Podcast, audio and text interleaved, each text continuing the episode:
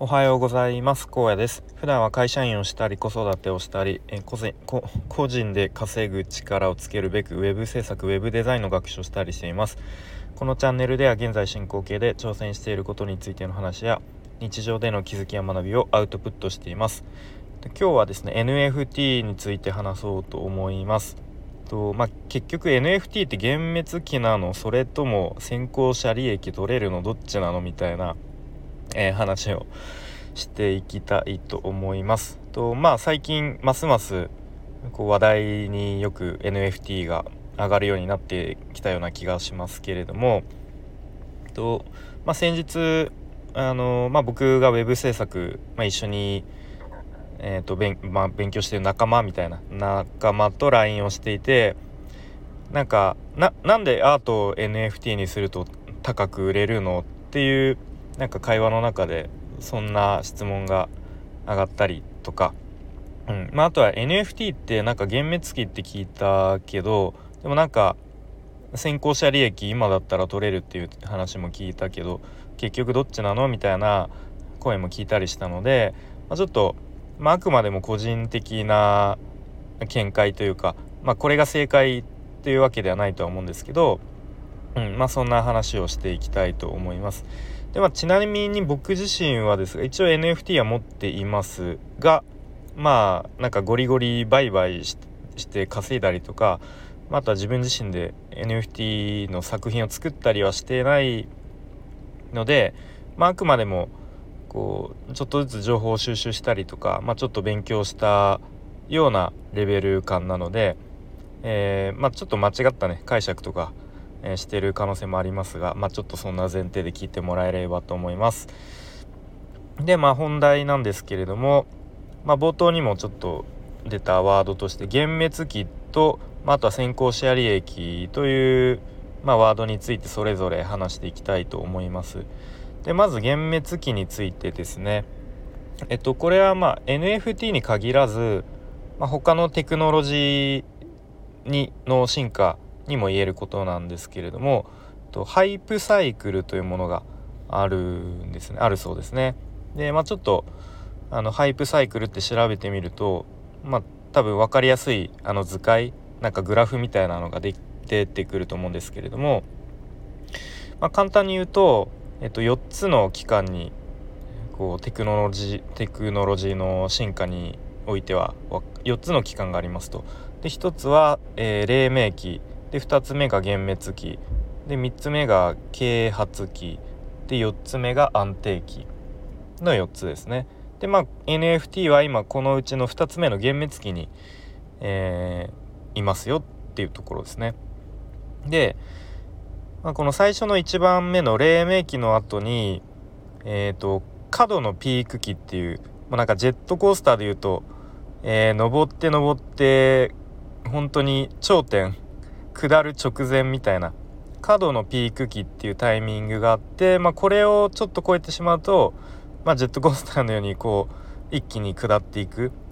で下った一番谷底というかそこが、まあ、幻滅期というところですね。はい。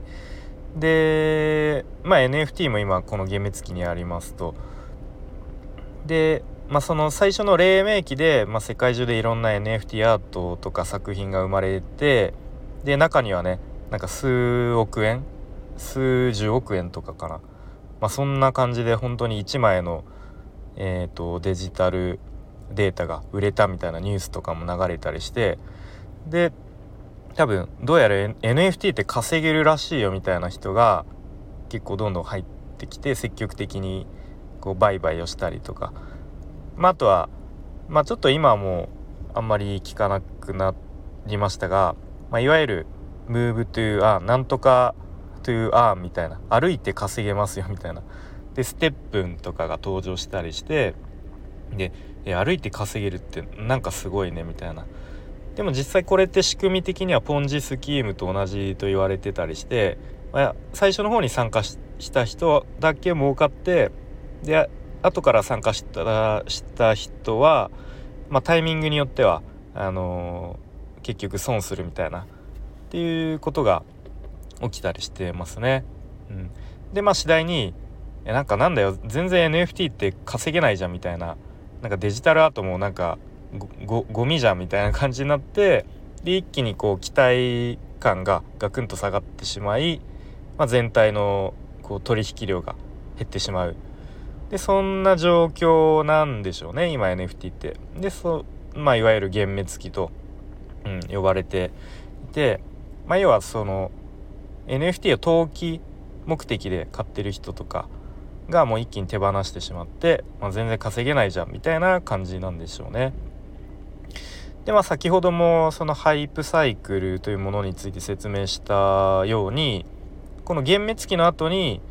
えーと、啓発期で最後4つ目が安定期っていうのがやってくるっていうことを考えるとまたこの後に少しずつ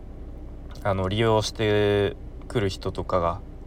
えー、増えていってでやがて気づいたらみんな当たり前のように使っているみたいなことになるのでしょうと言われています。うん、でまあこういうなんかテクノロジーの進化っていうのはなんか不可逆的、うん、もう戻ることができないずっと前に進んでいくと言われてるので、まあ、NFT がもう一般的に普及して、まあ、いわゆる安定期になるのはまあ時間の問題というか、うん、なんでしょうね。なので、まあ、今いや NFT ってなんかよくわかんないし怪しいからなんか僕は私はやらないって言ってる人が10年後には当たり前のように使ってるみたいな。なんかそういう世界になるんだろうなと思っていますね。うん、なんか10年前に「いや俺はガラケー派だわ」みたいな感じで言ってる人が、まあ、今で当たり前のにスマホを使ってるみたいな、うん、まあそういう感じになるのかなというふうに、えー、思っています。はい。いや幻滅期の説明はちょっとこの辺にしておいて。じゃあえー、一方で先行者利益が取れるっていう話も聞くけど幻滅期なのに先行者利益取れるのどういうことなのみたいな話をしていきたいと思います。でこれについてはま僕自身なんか特に今まで何かの分野で先行者利益を取った経験とかはないですし NFT に関しても別に先行者利益を得られるようなポジションを、えー、取っているとかではないんですけれどもまあ、NFT ってなんか本当なんか一一言に言ってもなんかめちゃめちゃいろんな使われ方があるしなんだろうなまあ多分本当分かりやすいのはなんかデジタルデータを売って稼ぐみたいなことが割と、うん、話題に上がりやすいとは思うんですけど、まあ、それだけじゃないんですよね。まあ、ちょっと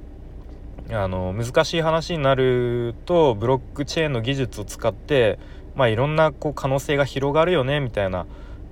ことだと思うんですね。うん、なのでまだまだこれからいろんな使われ方が生まれてきたりいろんなアイディアが生まれてくると言われてますね。ねでまあじゃあ今どういう使われ方をしているかっていうとまあ一番分かりやすいのは PFP と言われている、まあ、SNS、まあ、Twitter のアイコンですよね。もうかなりいろんな人があの NFT にアイコンをしてますよね。ちなみに僕もちょっと Twitter のアイコンなんか今までのイラストのやつちょっと愛着があって変えるのがちょっともったいないなと思ってあのフォトショップでねちょっとあの NFT を、えー、ちょこっと今までのアイコンに、えー、付け加えてみましたね昨日。はい、まあ、ちょっとそれはどうでもいいんですけれども。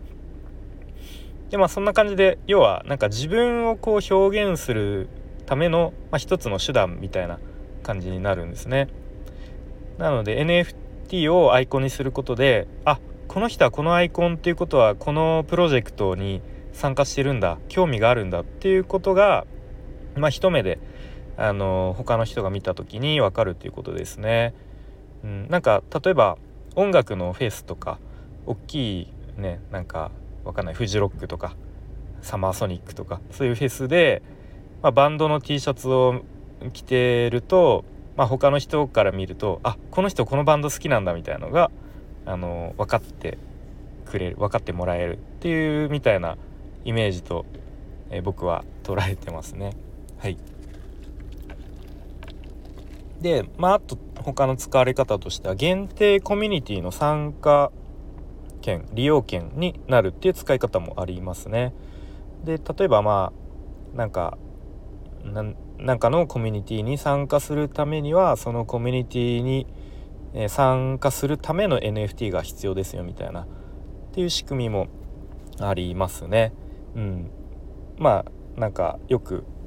言われてるの DAO とかが今結構よく言われてると思うんですけど、まあ、なのでその NFT を持ってることでコミュニティに参加できてでそのコミュニティ内の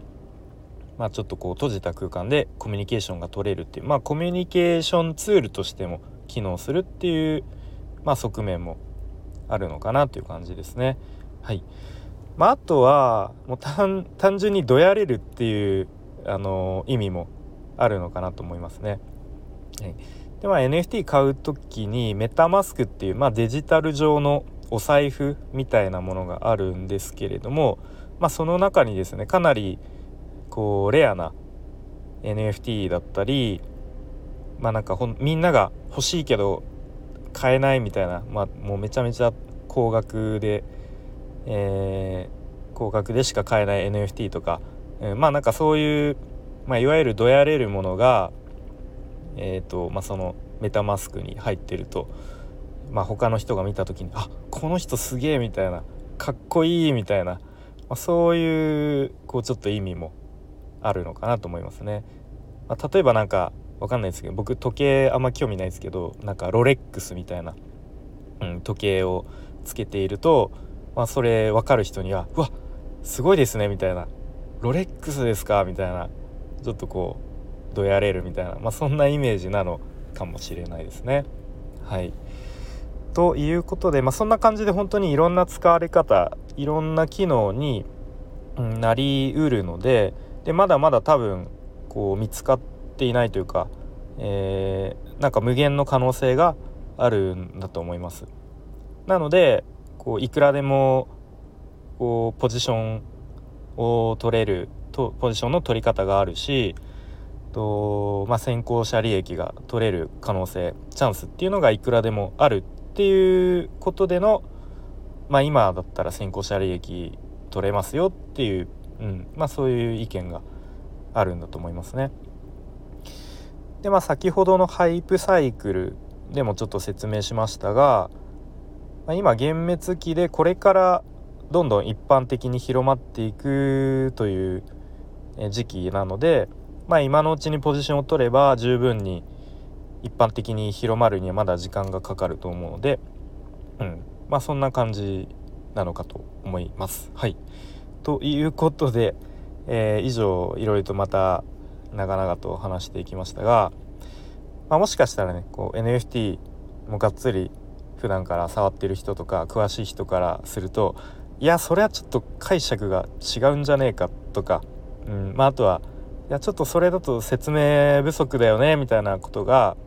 うんまあ、結構あるあったかと思いますので、まあ、もしねそういうのがあればコメント欄の方にえー、優しく あのえっ、ー、と解説というか優しく書いてもらえると、まあ、僕自身も勉強になりますし嬉しいなと思います。はいということで、えー、今日はですね NFT についての話でえっ、ー、と幻滅期なのいやそれとも先行者利益取れるのどっちなのみたいな、まあ、それについて、まあ、僕個人的に、えな理解を話してきました。はい、それでは今日も最後までお聴きいただきありがとうございました。じゃあまたねバイバーイ。